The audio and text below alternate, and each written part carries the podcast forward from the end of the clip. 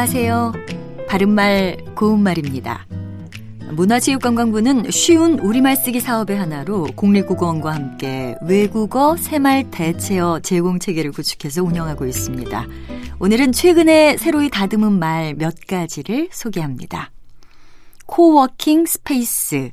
이 말은 여러 분야에서 독립적으로 작업하는 사람들이 모여서 의견을 서로 공유하고 나눌 수 있도록 조성한 협업 공간을 이르는 말인데요.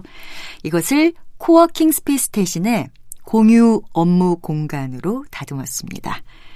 또 현장 근로자가 위험을 인지했을 때 즉시 작업 중지를 요청하는 것을 세이프티 콜이라는 영어 표현으로 사용하고 있는데요.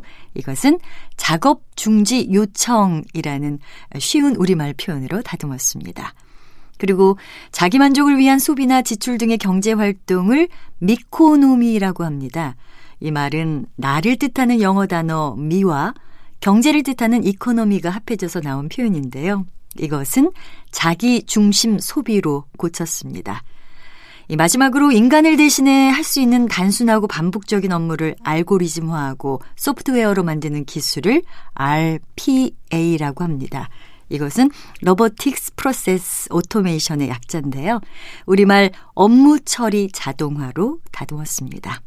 바른말 고운말 아나운서 변희영이었습니다.